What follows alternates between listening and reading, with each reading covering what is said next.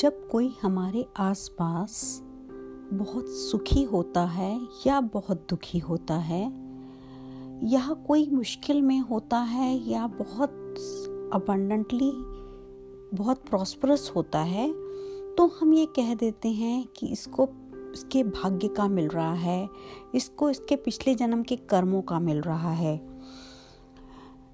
Hello friend ज़िंदगी के रंग मिट्टी के संग में आपका स्वागत है। मैं आज आपको इस बात पर एक कहानी सुनाती हूँ। कहानी का नाम है, उधारी तो चुकानी ही पड़ती है, ये प्रकृति का नियम है। चाहे इस जन्म में चुकाओ या अगले जन्म में। एक बार की बात है, एक सेठ जी थे, जो बहुत ही दयालु थे।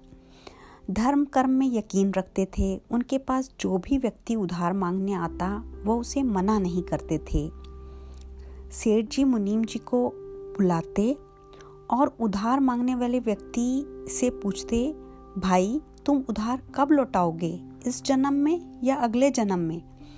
जो लोग ईमानदार होते, वो कहते सेठ जी हम तो इसी जन्म में आपका कर्ज चुकता कर देंगे।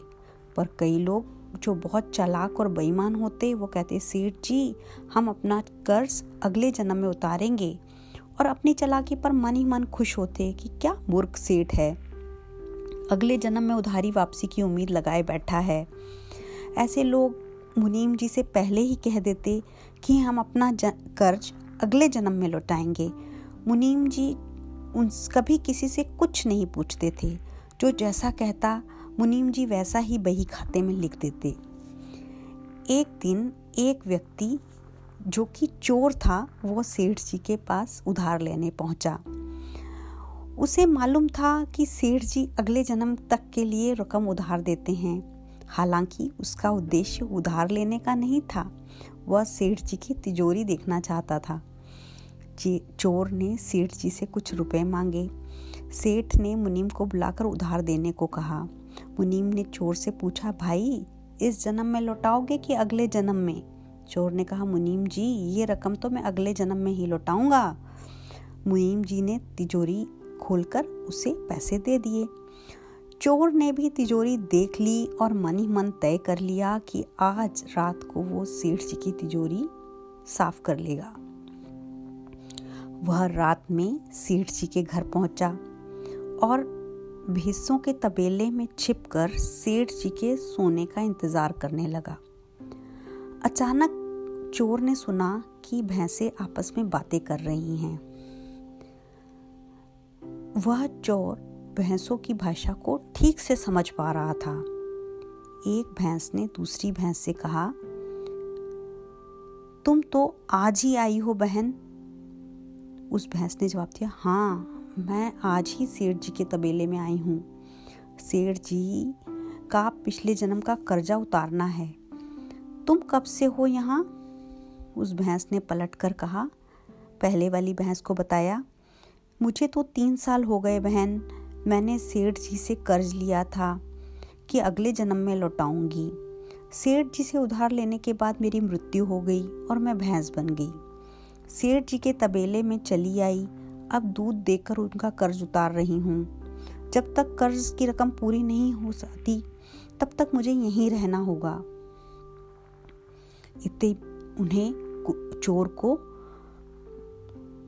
कुत्ते के भौंकने की भी आवाज़ें सुनाई दी।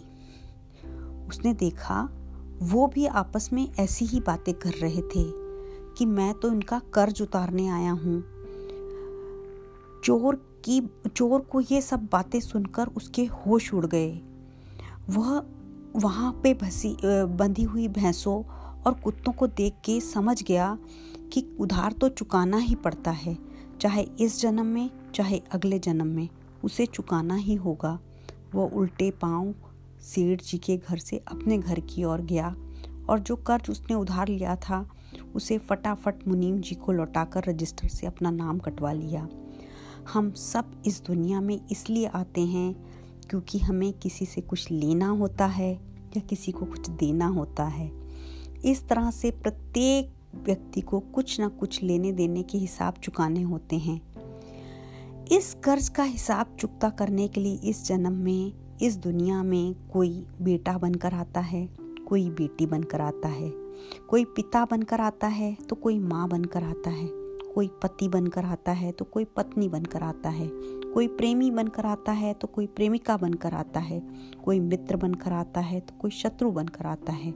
कोई पड़ोसी बनकर आता है तो कोई रिश्तेदार बनकर आता है। इसीलिए कभी कोई किसी को बहुत दुख दे रहा होता है, या कोई किसी को बहुत सुख दे रहा होता है। चाहे दुख हो या सुख हो, हिसाब तो सबको देना ही पड़ता है। यही प्रकृति का नियम है।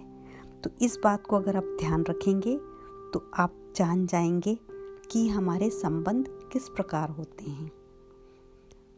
पसंद आए तो शेयर कीजिए।